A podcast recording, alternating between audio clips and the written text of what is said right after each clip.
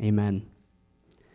So I'm excited to just introduce uh, Pastor Jason Toth. He's a pastor from a local church in Holbrook uh, called New Hope Baptist. And I got to know Pastor Jason a, very well this past year. And me and Stephanie, we've both been blessed by him and his family. Um, so I'm just excited. And without further ado, here's Pastor Jason. He's been a great friend and a great mentor to me. So. Well, thank you guys. I guess we'll figure out this together how all this goes. Um, this is going to be very unique. Now, I wonder how many people that are watching at home or abroad are sitting on their couch in their pajamas. And raise your hand if you're in your pajamas. That's what I want to know. Actually, put feedback in the link if you're in your pajamas. Also, put feedback in if you got dressed for church this morning. I'd like to know that too. Um, I apologize for the New Hope feed if it's not working. Something is going a little awry. I just went and updated the our homepage to link to New Village's Facebook page. So the Facebook Live will be there. Now, there's not much of an audience here. You can't see that, but there's about four or five, six people here, spread more than six feet apart, um, that are just running the service. And, and uh, that's going to be very unique to be able to preach to an empty crowd, and, uh, but to everybody that's live there. So we're thankful for all this technology. I hope to look in the camera a lot. I don't know, I might be looking at the walls or something, uh, but I do Thank you all for inviting me. Uh, I want to thank New Village from the bottom of my heart for the opportunity to preach here today. I want to thank New Hope for allowing me to preach here today. Um, our churches did VBS together this summer, and it went phenomenal. I, I, think the hand of God was upon it, and very, very grateful for that. And today um, we get to preach like this together, and we'll see how it all goes. I mean, we're going to learn as you're learning through this. I hope uh, the bandwidth of everybody's home connection doesn't fail you today. And if it is, we'll have recordings of things. Uh, but man, I want everybody uh, who's tuning in with us today. We know, we understand we're in the most unusual circumstances. It, it truly is a crazy time, and you can't find uh, anything at the stores, and there's panic, and you hear everything else, and it, it really is a historical day, especially today. I would imagine that today, especially for churches, that there are more churches closed today than are open. I, would imagine. I don't know if that's true, but I think that's true.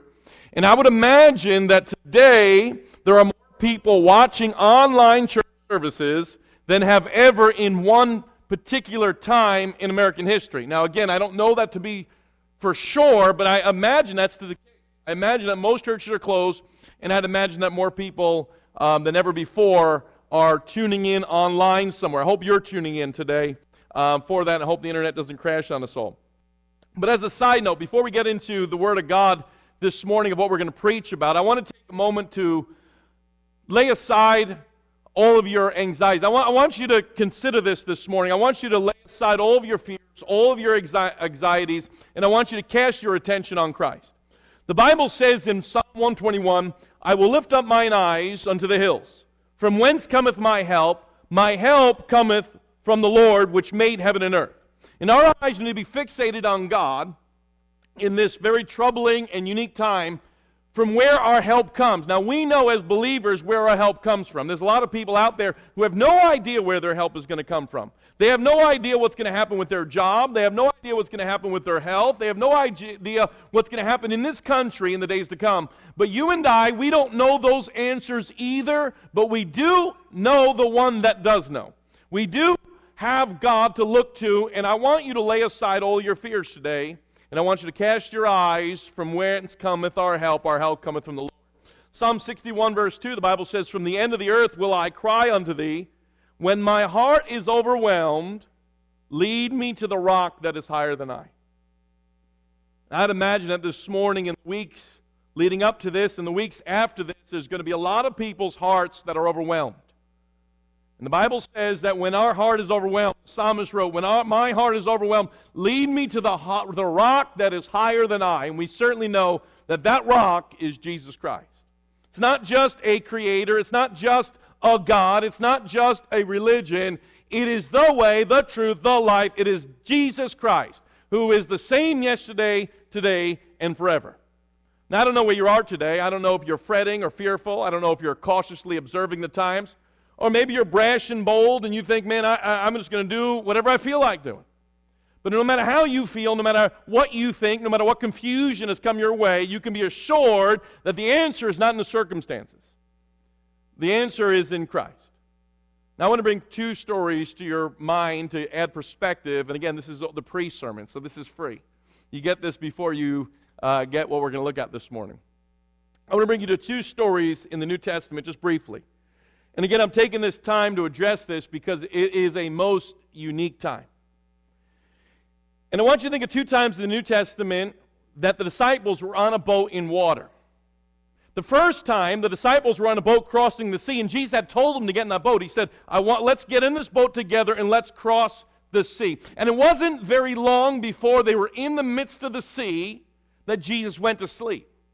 And while he is sleeping, the storm came and it hit them so hard that the Bible literally says that they were in jeopardy. Now, these disciples were not novice shipmen, were they? Some of them were professional fishermen.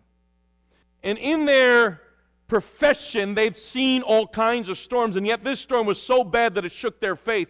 And the most seasoned of fishermen, they ran to where Jesus was in the back of the boat, and they began to wake him up. And do you remember what they cried out unto him? Master, carest not thou that we perish?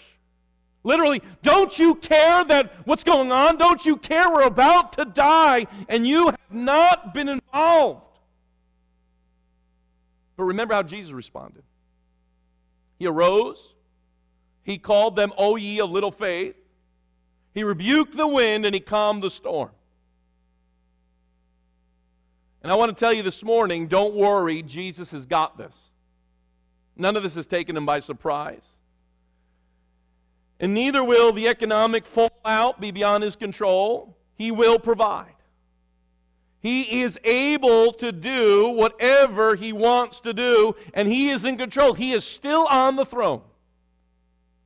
I want to bring you briefly to a second story, and this time the disciples were on the boat, but Jesus was not with them. He told them to get on the boat, and he went up and to pray. And, and as they were in the middle of the night on the boat, crossing the sea, the wind was contrary to them. That means it was blowing. It probably wasn't as bad as the first storm. But as they're trying to get across the sea with the wind contrary to him, they notice that there's someone walking on the water, and, it, and immediately they're frightened. But then quickly Jesus says, It is I. What a comfort that would have been. Be of good cheer, be not afraid.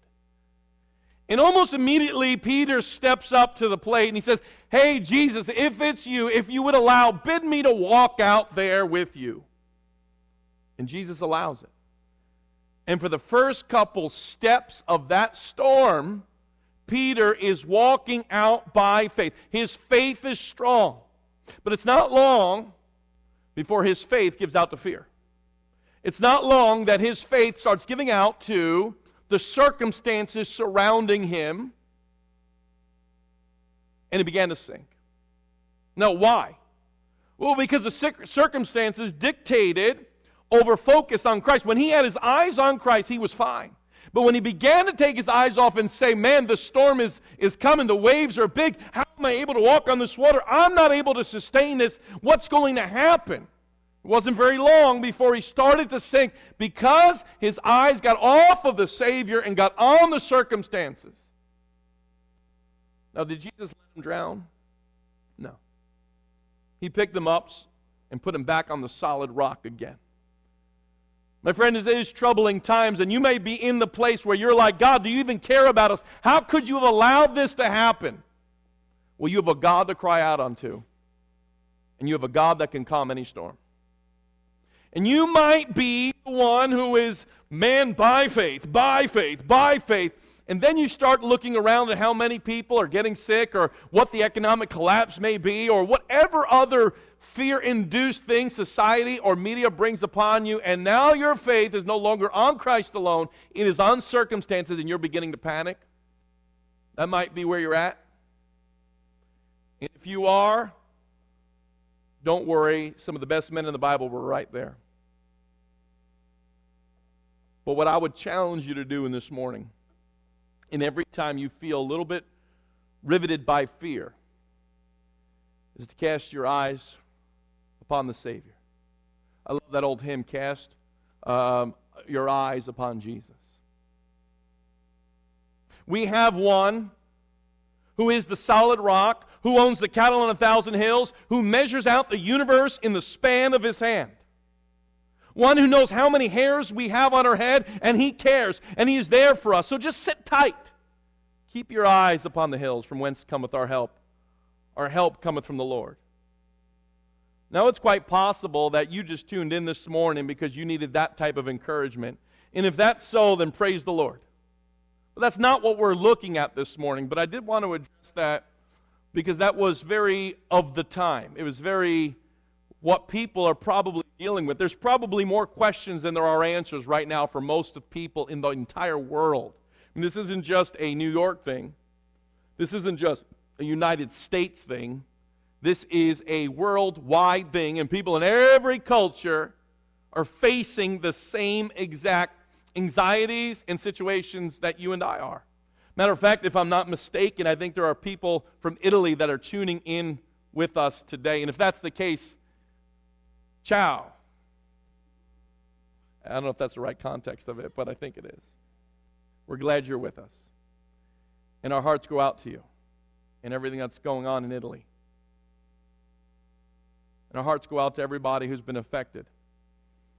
And whether you know someone who's been affected or not yet, you probably soon will. And if you're sick, our prayers go out to you. I can promise you this we've been praying. We've been praying not only for the situation, but for the individuals. And I promise you this the Bible says, casting all our care upon him, for he careth for us. Jesus cares. And I'm glad you're with us today. Now, if you have your Bible, I want to turn your attention to Philippians chapter 3. Philippians chapter 3 in the New Testament. Now, New Village Church is in the midst of a series on Philippians, and I want to tell you, I, I, feel quite honored to be invited to preach here and to be included in on their series. It could have been that they said, Can you fill the pulpit for this particular day? But they said, Can you fill the pulpit and be with us on this series? And I, I feel honored and I appreciate that. Now, for those that are just jumping in, maybe you're from New Hope Baptist Church and you're saying, I've not been in the series of Philippians. We, we've been in the series of Nehemiah on Sunday morning and 2 Samuel on Sunday night. We were in, uh, we just started Ecclesiastes on Thursday night. Let me catch you up to speed, or maybe you're just joining us for the very first time and you've not been privy to any of this. Paul is writing the letter of the Philippians He's writing to the church at Philippi from a Roman prison. He is in a Roman prison for preaching the gospel, for serving God. Now, think about this God calls him to serve him. He said, I want you to come and serve me. And in the midst of serving him, he is suffering drastically for the faith. And yet, the theme of Philippians, or one of the themes and one of the key phrases in Philippians is joy in the Lord and rejoice in the Lord, theming rejoicing in the Lord. Now, somebody in a Roman prison, which isn't like today's prison, it's got to be far worse. And he is writing to a church saying, Hey guys, isn't this great? I want you to have joy in the Lord. I want you to rejoice in the Lord always. And again, I say rejoice. Now, it ought to be that somebody is telling Paul to rejoice in the Lord. Hey, keep your spirits up, buddy. It'll get better. This too will pass. But it's not that way. Paul is saying to everybody else, hey, guys, don't you worry about me. You rejoice in the Lord. Matter of fact, it will come to be that the end of Paul's life, he will be beheaded by Rome for preaching the gospel. And yet he said, For me to live is Christ, to die is gain. And he is saying, Rejoice in the Lord. That's the basic theme. And that's the difference that the peace and the presence of God makes in a believer.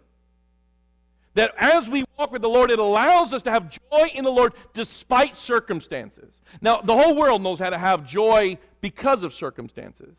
At a wedding, there's often a lot of joy because of the circumstances. When somebody goes on vacation, there's often a lot of thrill with that because of the circumstances. But there's a difference between the presence of God that allows us to have peace and joy and causes us to rejoice in the Lord always, despite our circumstances.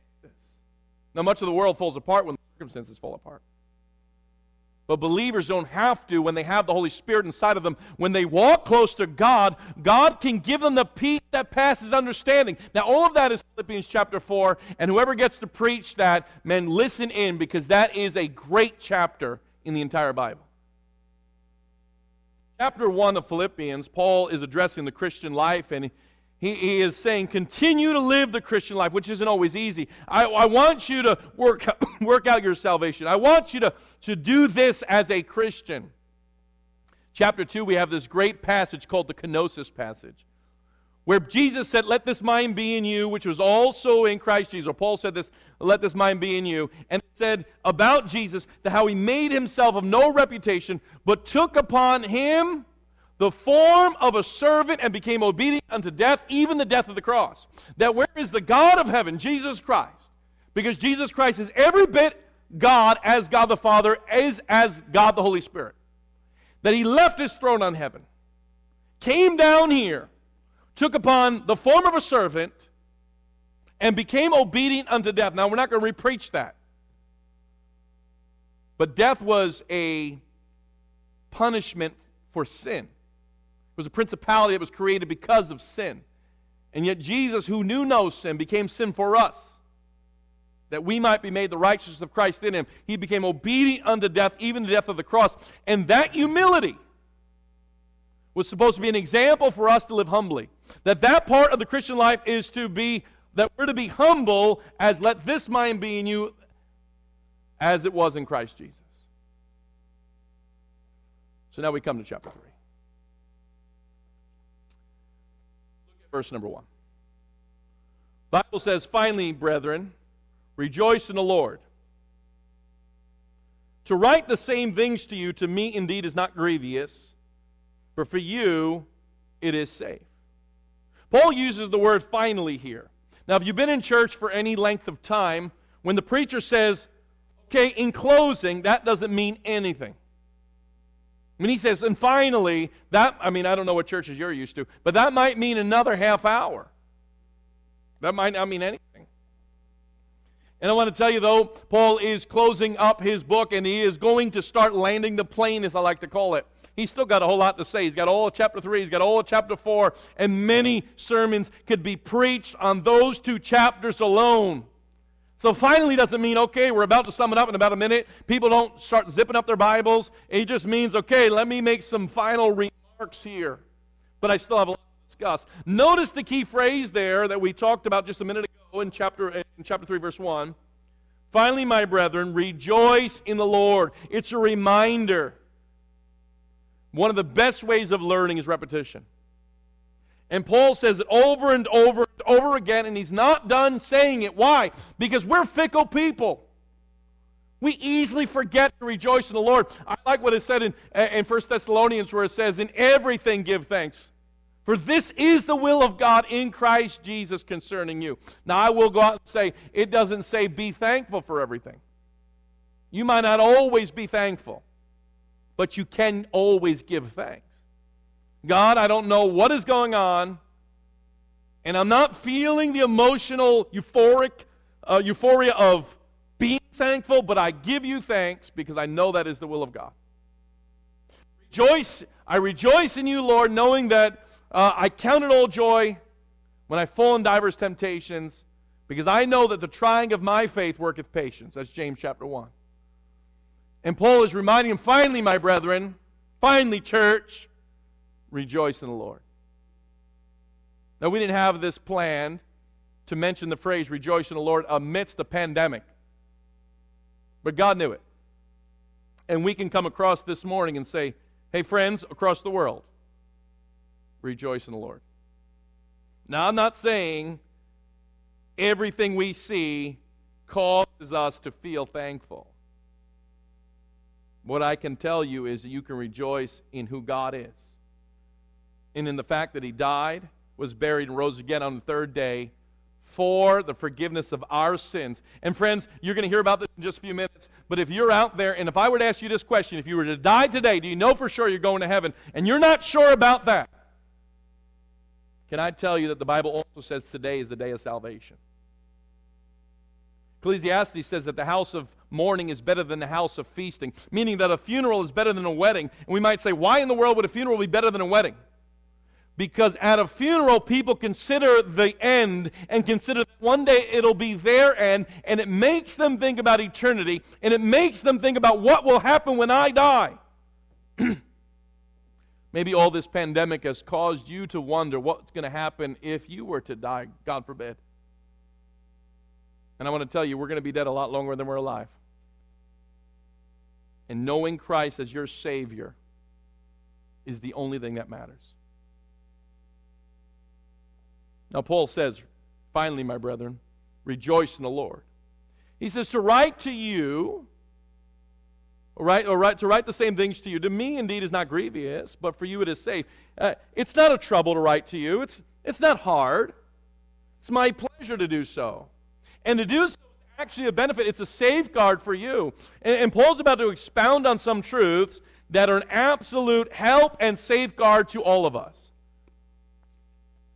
So I want you to listen, no matter how experienced you are with the Bible, no matter how um, much you've read through this passage before, they're safeguards, they're helps, they're anchors that hold our ship from drifting away.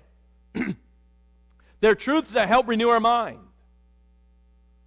Look at verse number two. Look at that first word beware.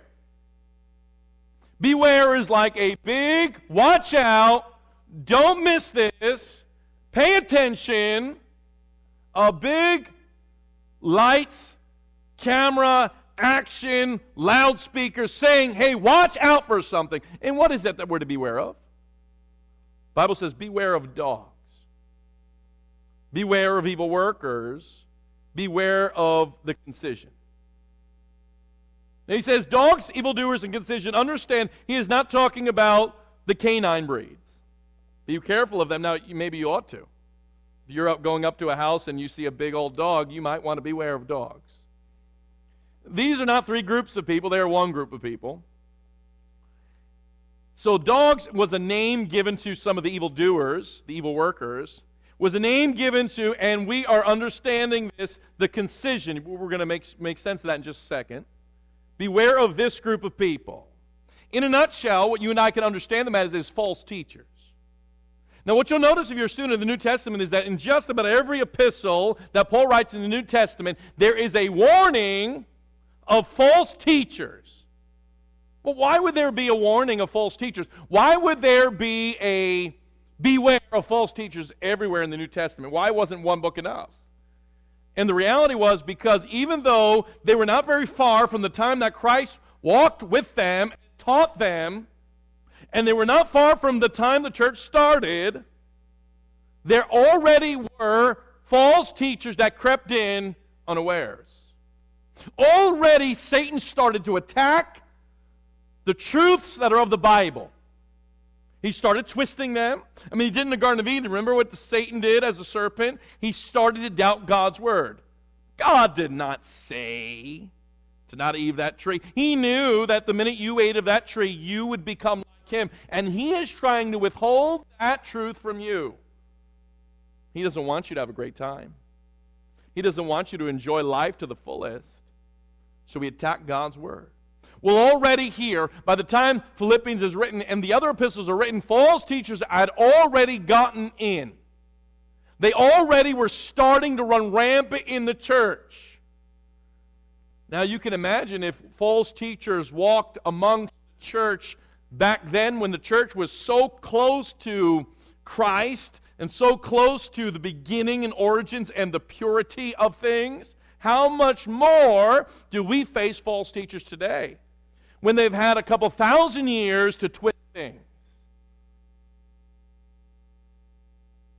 Now, God inspired in His Word the warning to shout through every generation to watch out for false teachers. They're everywhere. Hey, listen, I want to say something. Just because a building has a cross and has some kind of meeting on a Sunday morning does not mean it's God's church. And just because they open some book up here or some anywhere, anywhere uh, in, in the world and they say religious things does not mean they're not false teachers.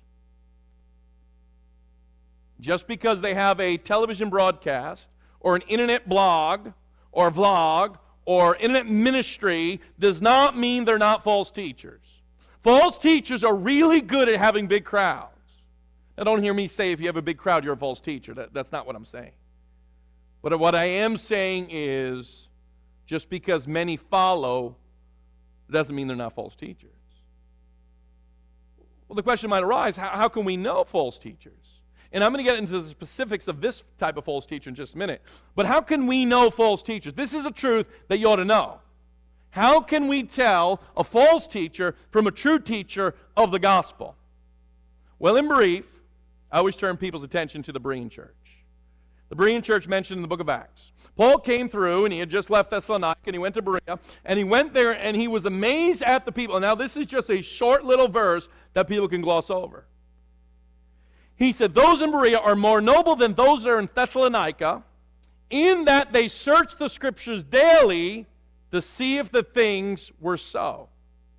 So, what the Bereans did is that when they heard somebody teach, they took the Word of God and they began to examine it. Is this what the Bible says, or is this what this man says? That means they looked at the Bible as their true source and only authority, not man. Uh, I don't know about you, but we don't believe here that man is on the same authority. I don't care if he's a preacher, I don't care what his title is, he does not have the same authority as the Word of God. If you hear somebody who is teaching something that is clearly not biblical, but he's an amazing person, you ought not be confused of who's wrong. The Bible's always right. And when men err in the Bible, it's their error, not the Bible's. So the best way to know false teachers is to know the Bible, to know what's taught in the Bible to understand the Bible. I heard this, I don't know if it's true or not, but I heard that in the FBI and places where they are studying counterfeit bills, they can't possibly teach every single act of counterfeiting out there. There's so many varieties. Now, they'll teach some of the main ones. But the best way to teach somebody to identify a counterfeit bill is just to know the real one perfectly or as best as humanly possible. Same thing goes with the Bible. You ought to know the Bible so well that when someone takes something out of context, you immediately know that's not the context. Now, getting back to the context that we have here in Scripture, who were these false teachers? Uh, well, the, the, the real note here is when it says, Beware of the concision. Now, the concision, what does that mean? Well, this was a group of believers, or not believers, let me strike that. These were a group of Jewish people who infiltrated the believers. They were called Judaizers. And they began to teach a false gospel. They began to teach that salvation was not by grace alone, but that believers had to hold to the Mosaic law in order to be saved. So, yes, Christ, but also you have to keep the law. And in particular, you have to be circumcised. Now, if you know the New Testament, you know that Titus, uh, Paul told him, don't get circumcised. You're going to be working with Gentiles. Gentiles aren't circumcised. Don't get circumcised. So clearly we know that salvation did not require circumcision to solidify it. Let me be clear on something. Paul called these people who got in and started twisting the gospel, saying, Yes, I know you believe in Christ. Yes, I understand you've called on him to save you from your sins. Yes, I understand that you look at him as Savior, but you also have to keep the law. Otherwise, why would have you written it and why would Moses write it? You need to keep that law perfectly. Paul calls these people evil workers, dogs. Let me be clear on something. Salvation is by faith in Christ and Christ alone. Christ minus nothing, Christ plus nothing. Let me be also very clear. No work can ever, ever, ever be added unto salvation. None. That means nothing else can save. Faith alone saves. That means baptism does not save you. That means church membership does not save you. That means all the money given to every charity and every ministry in the world does not save you. all the moral living that people try to reform themselves to in order to save themselves, all the work salvation, none of that saves whatsoever. And this group was introducing legalism into the church. Yeah, I know you need Christ, but you also need to do this, otherwise, you're not saved. Can I also say this? Yes, there's evidence when you get saved, there's fruit. It's not always easily to me- be measured, so be careful. But what I am saying is this there's groups out there that say, well, I know you said you're saved, but if you did this, you're not saved. Or if you don't look like this, you're not saved. Or if you don't adhere to this particular um, viewpoint, that's certainly not in Scripture, you're not saved. That's just another form of Judaizers. That's just another form of legalism. Now, I understand the fear. Someone just says, one, two, three, pray after me, and you're saved. We don't believe that either. That's easy believism. I don't believe that. There's got to be true repentance from the heart of sin unto Christ for salvation. But understand this there's all different levels of people on different journeys. Some people are very immature in the faith, like the Corinthian church, and they, they, they, can just take the milk. And then there's some more advanced ones, like, like the church of Thessalonica and Berea, who are a little more advanced in that. We don't always know, but we do know this. We're saved by faith. No works, not of works of righteousness which we have done, but according to his mercy he saved us. So if you're with anybody that's teaching anything else plus Christ saves, they're wrong. Because if anywhere could save, in the world would Jesus come to die? He doesn't need our help to save us. He doesn't need our work. So Paul says to them, Hey, Philippian church, I know you're good people, but be careful of the dogs that get in, the wolves in sheep's clothing. Be careful of the false teachers that get in there and twist the gospel in your hearts. Look at verse 3. For we are the circumcision which worship God in the Spirit and rejoice in Christ Jesus and have no confidence in the flesh. Paul says we are of the circumcision. Now, real briefly, if you understand the Old Testament, you understand that circumcision was a sign of the Abrahamic covenant. In the Abrahamic covenant, God went to Abraham and said, I'm going to call you out, and, and your seed will be my people. He was the father of the Jews. And that men might know that you're my people, circumcision will declare that, an outward sign of an inward work, of that calling. But in the New Testament, in Romans chapter 2 and Colossians chapter 2, Paul says that believers are circumcised, but not physically, not with hands, but in the heart. What he is saying, both there and here, is that we all who are children of God, because we have Christ and the Holy Spirit inside of us, we don't need the outward work of circumcision. We are the children of God if we have the Holy Spirit. So Paul is saying, hey, listen, don't let anybody, Philippian church, don't let anybody talk you into being circumcised as a need for salvation. We are already circumcised in the heart. If you have Christ and you have the Holy Spirit, you have salvation. We don't need that outward act. Now, the false teachers can't fathom faith in Christ alone. Paul says they have confidence in their flesh people love to trust tangible, physical things more than faith alone.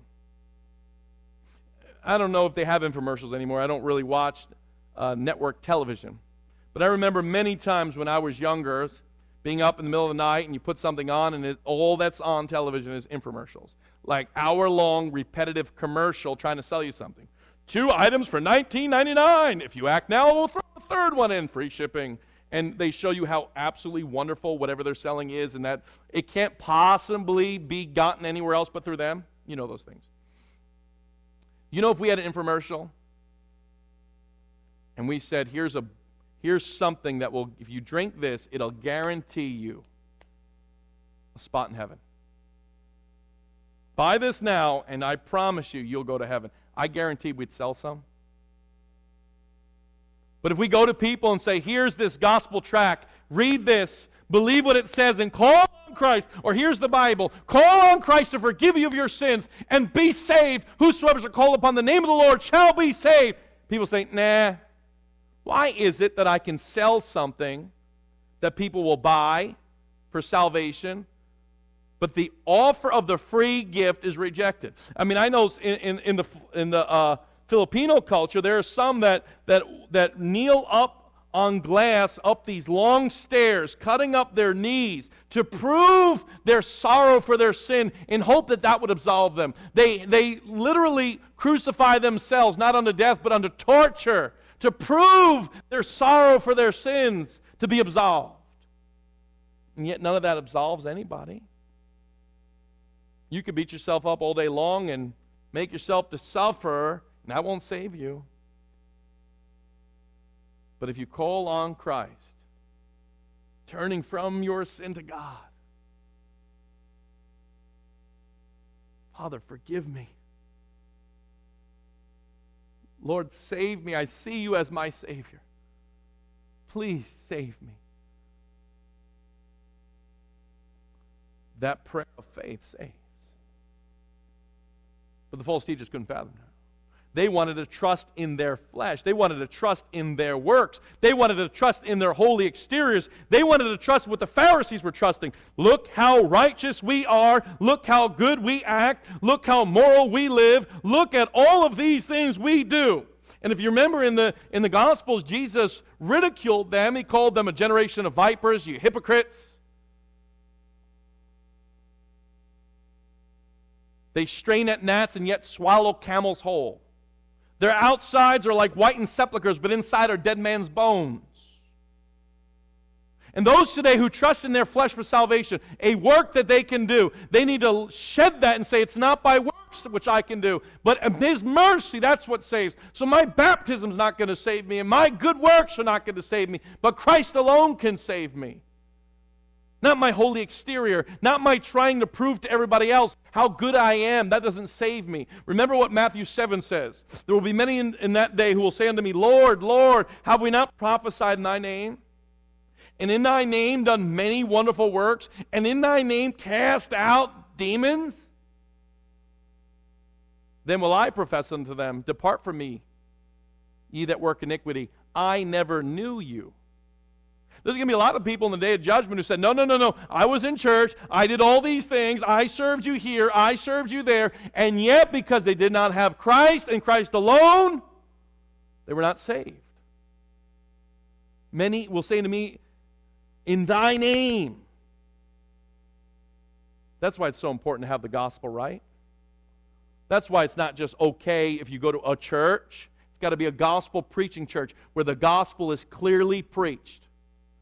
Because work based salvation churches send more people to hell than just about anywhere else. That's why Paul says they are dogs, they are evildoers. Beware of the concision. Because if you start believing them, everything will get twisted. And everybody that comes said, How do I be saved? Well, you need to be saved by Christ, but also circumcision. That is going to mess everything up. It's not works. And we who truly say we know we have no Isn't it amazing? Here's an amazing truth for believers it's a sanctified truth. The closer we get to God, the further from God we realize we are. Isn't that, isn't that amazing? Man, I'm getting closer to God, and the more God's holiness shines, the more my flesh and depravity glare. Oh. Why? Because there's nothing to boast in in our flesh. None. Do you think I deserve to be saved? Absolutely not. I deserve to be in hell. And not only do I not deserve to be saved, I have no idea why God would ever call me to preach. I don't deserve it. I'm thankful. I'm humbled. But I don't deserve it. Why? Because there's no boasting in the flesh. How could there be? If you genuinely look in the mirror of God's word, you will see how ugly you are. There is none righteous, no, not one. For all have sinned and come short of the glory of God. All we like sheep have gone astray. How can we boast? In this life, we'll never arrive. The, the sanctification process, that process in which God, after we're saved, is molding us into His image, is a lifelong journey. We're never going to arrive. We, we, never deserve it. We're never, we're never uh, uh, um, qualified of it.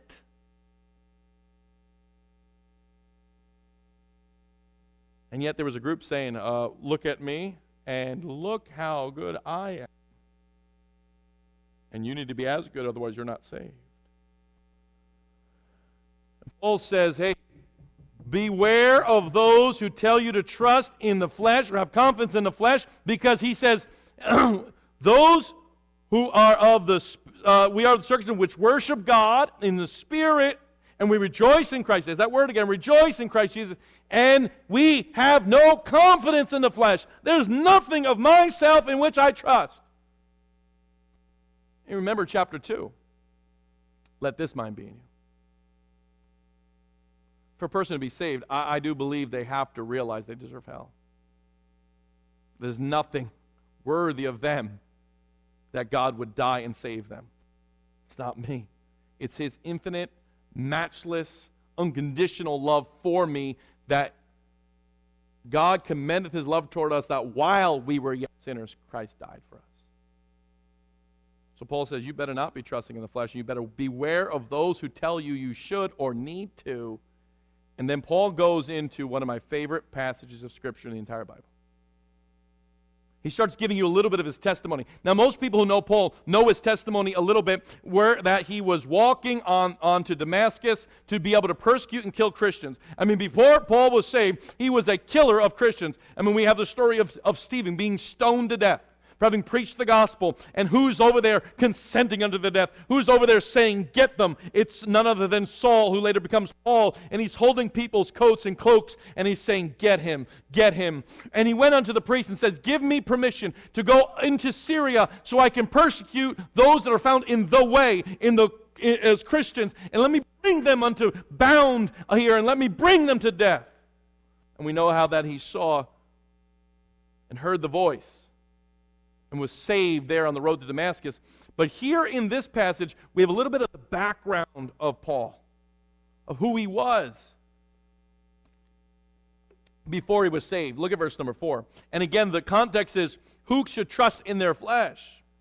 And basically, what he's going to say if anybody could trust in their flesh, it's me. He says, though I might also have confidence in the flesh. If any man, other man thinketh that he hath, where if he might trust in the flesh, I more. He says, if there's anybody out there who thinks they could have earned their way to salvation, I promise you, I would have earned it faster. If anybody was good enough, perfect enough, religious enough, sincere enough, bold enough, it was me. There's not a person out there that I can think of that is, was more capable of getting to heaven in their own flesh than me and yet I realize there's no way. So, so, so some skeptic might be like, What do you mean, Paul? That you had the most that you had the most ability to have confidence in your flesh. Who were you?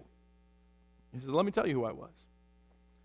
He says, verse number five, and again he's talking to now those that would understand Jewish understanding of things. Circumcised the eighth day, check. Of the stock of Israel, check. Of the tribe of Benjamin, check. And Hebrew of Hebrews. As touching the law, a Pharisee. Check. Concerning zeal, persecuting the church. Touching the righteousness which is in the law, blameless. Paul says everything you needed to do to be a perfect Jewish man, I was. I was circumcised the eighth day, just like all little good Jewish boys from good Jewish families were. And I was of the stock of Israel. You trace my bloodlines, you can trace them right back to Abraham. And if you were to I was a Hebrew of Hebrews, there was nobody more pure in bloodline than me. By the way, uh, of the tribe of Benjamin, which one was Jacob's favorite outside of Joseph? Benjamin. And, and, and, even if you're thinking about, well, those two northern tribes, they all went astray. Which ones didn't? Judah and Benjamin. Paul's saying, I was of one of the most elite tribes, not like the Reuben and Naphtali tribes. I was of Benjamin. He says, as touching the law, I was a Pharisee. Pharisees were so religious and righteous, they would not only endeavor to keep the law, they would write extra laws and try them to prove to everybody else how religious they were. Let me keep not only the commandments in the Old Testament and the Mosaic Law, let me also write extra ones so I can prove to you how righteous I am. The Jews have a book called the Mishnah. The Mishnah basically gives you the understanding of what you can do on keeping the Sabbath. Here's how many steps you can walk. You know that there are Hasidic Jews in, in, in New York City who won't even pick up a phone on a Sabbath because they consider that work. Uh, most buildings that occupy heavy Jewish communities, they will have uh, doormen pushing the elevator buttons for them because they consider that work. They want to prove, look how righteous I am. Look how confident in the flesh I can be. And Paul says, that was me. He said, You want to talk about zeal? Do you know what zeal is? Passion. You know how passionate and how convinced I was that Judaism was the right way? Do you want to know how convinced I was that, that, that the, the high priest, uh, Annas and, and Caiaphas, were doing the right thing? I went out and persecuted the church. I would bust in the door of a church and I would rip out men, women, and children. I'd rip out that preacher. I'd rip out the women and their the moms and the daughters, and I would separate them, and I would have them killed. Why? Because they were preaching something other than the law. They were preaching that there was the new King Jesus. So I had more passion and more zeal. I, I had the right heritage. I, I had the right position as a Pharisee. I had the right passion. And then he says here in verse number six, touching the righteous which is in the law, blameless. He said, You could have evaluated me with a checklist and said, Does he keep the law? Check, check, check, check, check. I basically lived a perfect life according to Jewish standards. And then he realized when he met Christ, I'm not even far, anywhere near perfect. His point is if anybody could get the salvation by works, it was him. And what did happen? He realized that he was totally wrong. He realized that he had abandoned all that he was trusting in, that those works and those that religion and that sincerity and everything, that passion for God, all was thrown aside for faith in Christ. Hey, can I tell you something? There are a lot of religious people that are going to end up in hell. There are a lot of passionate people that will end up in hell. There are a lot of good moral people that will end up in hell. I, I was having a debate with somebody in Times Square about midnight. We were doing some street preaching out there. Was, it was a blast. Uh, I was with a group that had no fear, and I was like, they preached on the subway. I've told the church this story many times, but man, I was sitting on, we were driving, we were riding in from like Jamaica to Penn Station on the subway, and we're sitting there, and all of a sudden, one of the guys gets up, one of the students gets up and says, Ladies and gentlemen, you didn't know you were going to church today, but this is the soul train. I was like, what is going on? what in the world? But I thought, man, what an awesome thing. Because he wasn't trying to do anything but to preach the gospel. And God actually got in my heart and said, You better get up there, bold buddy. And I was like, hmm. and finally I did, but that's not the point, I'm making. So that night we were in Times Square and we were just sharing the gospel. We were handing out tracts. There was somebody preaching. And um, I got into this debate with an atheist. I love apologetics. And this person, as I was going through the gospel with them, basically, as he was understanding me, said, So you're saying that if Hitler repented and called on Jesus to save him, Jesus would have forgiven him and, and brought him to heaven? I said, Yes. And you're telling me that Mother Teresa, if she, in all her good works in India, and if she never repented and never called on Christ to save her, she'd end up in hell? I said, Unfortunately, yes. Well, I don't want a God that does that. And I said to him, What you're saying is, you're the standard. And everybody better than you deserves heaven, and everybody worse than you deserves hell. That's what you're saying. So I'm not saying that. I said, No, you are. When you realize that here's the standard, it's Christ and He's perfect, it doesn't matter how close to perfection you get, you still fall short of it, no matter how sincere, how much good works, how, how absolutely passionate, how absolutely dedicated. It doesn't matter if you wake up every morning with the rosaries, it doesn't matter if you go to church every single day, it doesn't matter if you, if you give 99% of your income to the church. None of that gets you to heaven. None of it. And Paul's basically saying, I did all that. I was all that. Everything there. Now look what he says in verse 7. This is going to start bringing it home. He says, But what things were gain to me, those I counted loss for Christ. So all those things that I accomplished and I achieved and all those things that I did, I counted them as loss.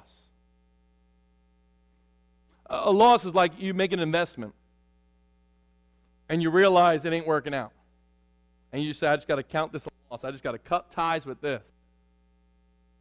Paul's saying, I spent my whole life from childhood. Now, we know from other places in Scripture that he was trained on the Gamaliel, one of the elite teachers of the Jewish law in, in, in, in the entire Israel. He achieved the Pharisee and possibly even the Sanhedrin positions. He said, I spent my whole life achieving and accomplishing and doing and achieving and accomplishing and doing and achieving and accomplishing and doing. And I got to this place where I had to consider it's either Christ and I throw all this away or I hold on dearly to all I was working for. And then I realized this is true. And so if this is true, I cut this as a loss. He basically said, I wasted my whole life doing. Because I met the one who did. Who on the cross says, It is finished. The one who paid the price. And Paul says, I, but what things were gained to me, all those I accomplished, that accumulation of things I counted as loss. I said, no, I was wrong. You know one of the hardest things for people? Especially adults. Now, children who come to faith, it's simple. They have childlike faith. But adults who had lived out in the world for so long have been inundated with false teachings of humanism and, and secular biology and all the other nonsense, atheism, agnosticism, all that stuff that's in the world. They get to a place where they realize okay, so you're saying in the beginning, God created the heaven and the earth. Or all this science that supposedly I was taught that contradicts that truth. And all the things I thought in the smorgasbord of philosophy and doctrines that I thought my whole life, kind of pick and choose my own way, I was wrong. And the gospel would say, dead wrong. And the person now is sitting there and saying, either I count it as loss for Christ, or I could be like the rich young ruler who goes to Jesus and says, Sir, he says, um, How may I inherit eternal life? And he says, All the commandments I've kept from the time I was a youth. And so Jesus, endeavoring to expose that not only that was untrue, says, Why don't you go sell all that you have and follow me? And the Bible says the rich young ruler left there devastated disappointed because he was unwilling to count it as loss. I'd imagine that Agrippa, when he was faced with Paul, and when he said, Almost thou persuadest me to be a Christian, he perhaps was at that place where he was considering counting it all a loss, but then thought, if I get saved now, I might lose my position here in Rome as a Roman uh, uh, uh, leader. I might lose all the people that faithfully follow me. I might lose all the money that I incurred. And so he rejected the gospel. You know, there's a lot of people who end up in hell simply because they're unwilling to, to see what Paul saw here. He said, I counted all that loss, all that confidence in the flesh. I realized it was all for naught. Yea, doubtless. He says, I'm not even doubting this. And I count all things but loss for the excellency of the knowledge of Christ Jesus my Lord, for whom I have suffered the loss of all things, and do count them but dung, that I might win Christ. He says, Everything that I accumulate, that big pile of, of accolades and prestige and position and, and wealth, and all those people that followed me and looked to me, Saul the leader, Saul the leader, Saul's name in lights. He said, I cut that as law. That was and I'm just using a Bible word here, pile of dung. He said, that was garbage. That was nothing Basically, you have these, these two things. The Bible says, What shall it profit a man if he gains the whole world and loses his own soul? You can accumulate everything but lose your own soul. What good does that do? Versus accumulating everything, cutting it as a loss that you may have Christ. And Paul says, Don't you dare start having confidence in the flesh. It's nothing but garbage. It's a lie from Satan. You're not good enough to get to heaven, neither am I. But Jesus Christ, perfect, righteous, Son of God, God in the flesh, I am the way, the truth, and the life. No man comes unto the Father but by me. These things have I written unto you that, that, uh, that, that believe in the name of the Son of God, that ye may know that ye have eternal life. And he said, I counted all those as loss, as a pile of garbage so I can know Christ, the excellency of the knowledge of Christ. Remember the parable? It's a short little one verse parable. The kingdom, or to say kingdom of heaven, I'm not sure. Kingdom of God is like a man walking in the field, and when he and he stumbles upon a treasure, and when he sees the value of that treasure, he goes and sells all that he has to buy the field so he can have that treasure. That's basically what Paul did he counted it as loss. It wasn't anything. This world has grips on a lot of people. I wonder how many people have achieved so much in life, so valuable, that when offered salvation freely, they see that they might have to give up something, or it might cost them the loss of something, and they say, No. And we say,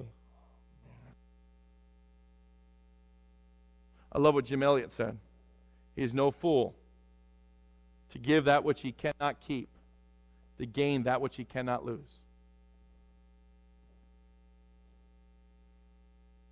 He says, I want to Christ. I want to know Christ. Verse number nine being found in him, not having mine own righteousness. See, I am in him. I am a believer. I, if any man be in Christ, he is a new creature. Old things are passed away. Behold, all things are become new. If any man be found in him, not having mine own righteousness, which is of the law, but that which is through the faith of Christ, the righteousness which is of God by faith. See, when I got saved, it wasn't because I achieved. It wasn't because I did good. It wasn't because I figured it out. It was because Christ, who was perfect, called unto me, and when I got saved, he imputed his righteousness in my account. That means my sins were taken to him in his account. And his righteousness, not mine, but his, was put on my account. That when God looks at believer, he doesn't see a sinner.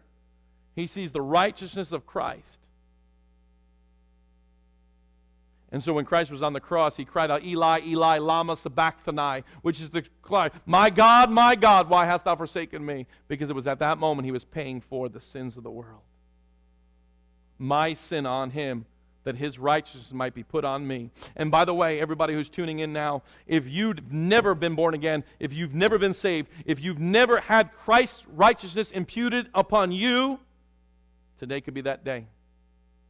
And Paul is reasoning with them. He's reckoning unto them. He's preaching unto them. He's saying, Listen, I was trusting in myself. I was trusting in my goodness, but I realized that my righteousness is just a pile of garbage, that it's not what I can do, but it's what Christ, who is righteousness, is what he has already done in my faith in him alone, counting all this but loss, that I might win the excellency of the knowledge of Christ.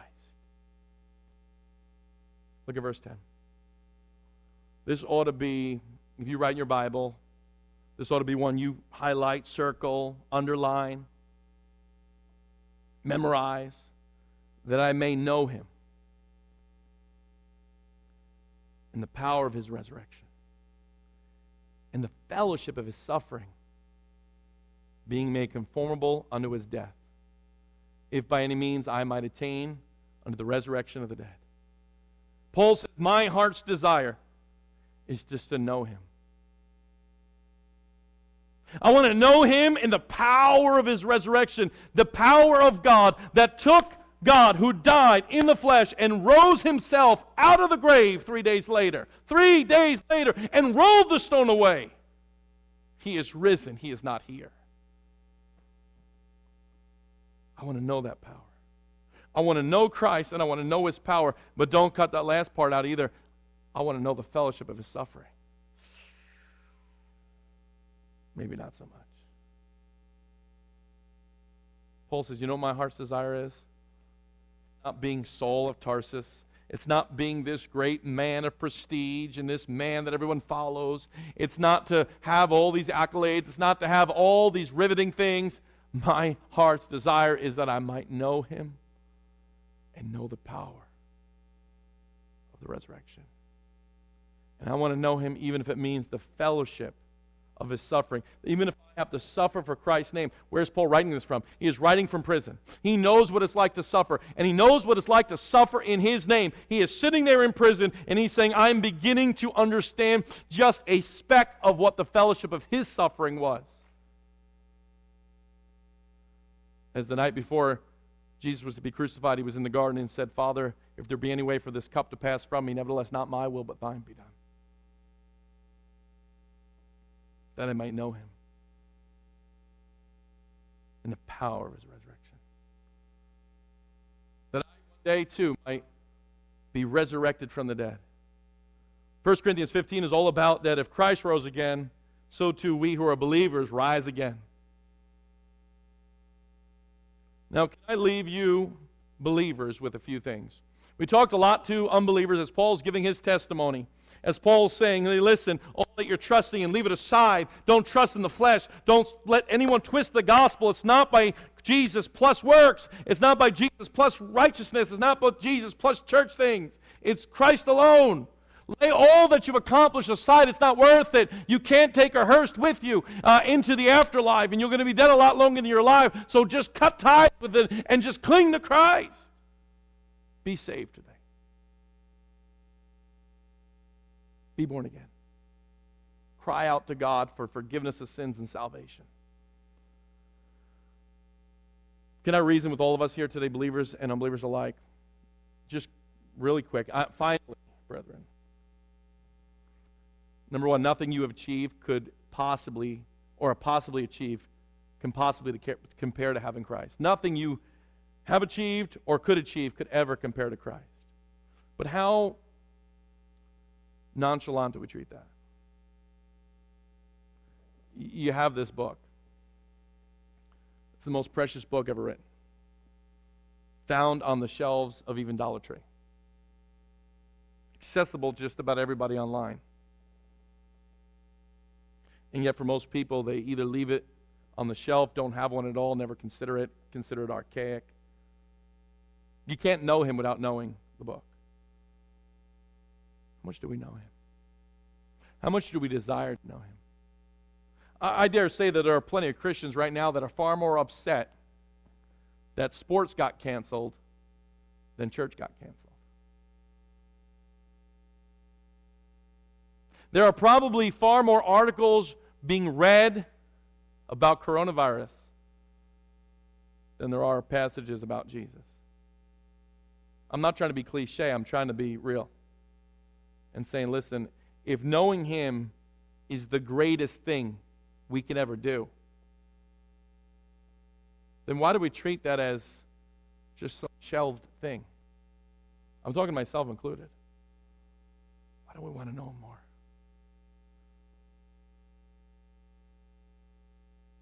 To have Christ would be worth losing all there is in the world. Did you hear me? To have Christ would be worth losing everything in the world. And the goal is to know Him in His power. Can I dare challenge you with this? Don't ever do church without begging for the power of God to be there. Church without the power of God is just a religious meeting of men. There are a lot of religious meeting of men, and there are very powerful leaders who are good at mobilizing people, and they can do whatever they want to do, but there's no power of God there. No, we understand power of God doesn't always equal numbers. Noah had the power of God upon him and no one listened. Jeremiah had the power of God upon him and no one listened. Jonah didn't want the power of God, but God and everybody listened. But I want to know the power of God. That comes with the realization that you can't and you desperately need Him. There have been times I got in the pulpit trusting in myself for a sermon, and I can promise you there was a falling flat on my face where I couldn't finish that sermon fast enough. And there have been times in my life where I fell on my face and my sin did it. And God's grace picked me up. Where now I'm like, I can't. I need to know your power, Lord. If you don't show up, it's going to be a disaster. I have nothing in myself that can naturally do this, Lord. We need you. And these people need you. They don't need me. They don't need a sermon. They need you. They need the Holy Spirit of God and the power of God to be there in their midst. They need to do supernatural works in their midst by your hand. So we need to seek your face because we can't do it. How much do you desire the power of God? And friends, what about the fellowship of his suffering? La la la la la la la la. Sometimes God calls us unto suffering. There might be people out there right now suffering with sickness who are faithful men of God, women of God. You might be wondering, I don't know why. But we know Jesus suffered. And we know sometimes He allows the sufferings of this world to happen to believers for a reason that we may or may never know.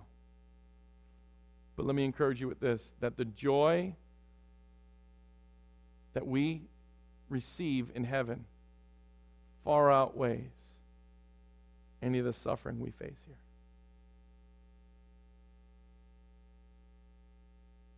Friends, do you know Jesus?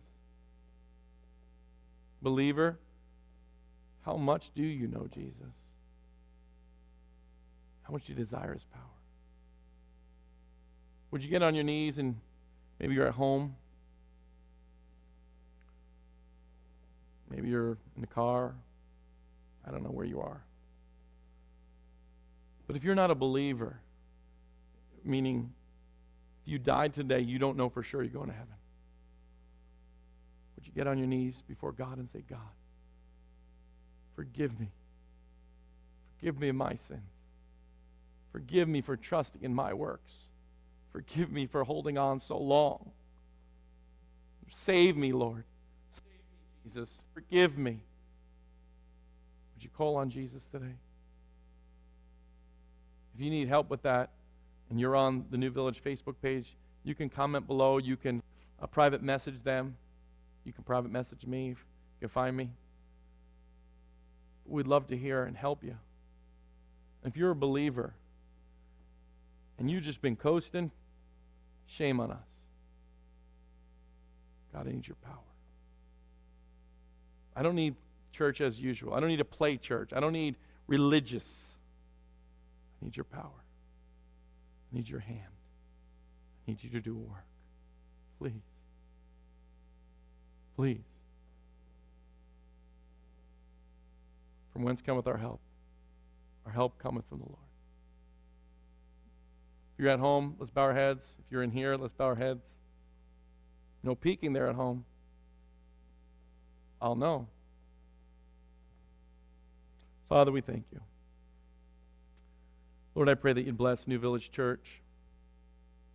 I pray that you anoint every single person that speaks from this pulpit. Lead your people here, Father, in your paths of righteousness. Father, I pray for new hope. Pray, Father, that every time anyone comes into our pulpit, Lord, they be filled with your power and anointed. Father, I thank you so much that you're so long suffering. So thankful that you forgive us all our inadequacies, all our transgressions, all our iniquities. You've laid them on your Son, and you remember our sin no more. If we confess our sins, He's faithful and just to forgive us our sins and cleanse us from all unrighteousness. Father, we come unto you now, Lord. I don't know the hearts of everybody that's listening. I don't even know if anyone is listening. But Father, you do. And Lord, I pray there's a single one out there who doesn't, doesn't know you as Savior, Lord, I pray that the Holy Spirit would touch their heart, draw them in unto you. May they call upon you. May today be the day of salvation. May they think the greatest thing that ever happened was this virus, that they might tune in and hear the Word of God and be saved. May they count all for loss for the excellency of the knowledge of Christ. May you save some today. Lord, for us believers, we certainly know we have not arrived. We certainly know we don't deserve. Lord, I'm begging you for your power. I'm begging that you send forth a revival, both in our hearts, in our churches, and thirdly, Lord, in our country, and in this world even. May your power be evident. May when the gospel be preached, it not just be words that come off our tongue and out of our lips, uh, Lord, but it would be of the power of the Holy Spirit. I pray, Lord, that the power that, that, that rose Christ from the dead, we would know be evident in our lives, in our churches, that you would set the pulpits ablaze with the fire of the Holy Spirit. Help us to go forth boldly preaching Christ. And Lord, if there's anyone suffering, may they know that they have a God in heaven who knows what it's like to suffer. And may they cast all their burden upon you. For your yoke is easy, your burden is light. Casting all their care upon you, for you care for them. And may they hide under the shelter of your wings. And Father, now we pray in this time. In Jesus' precious name, amen.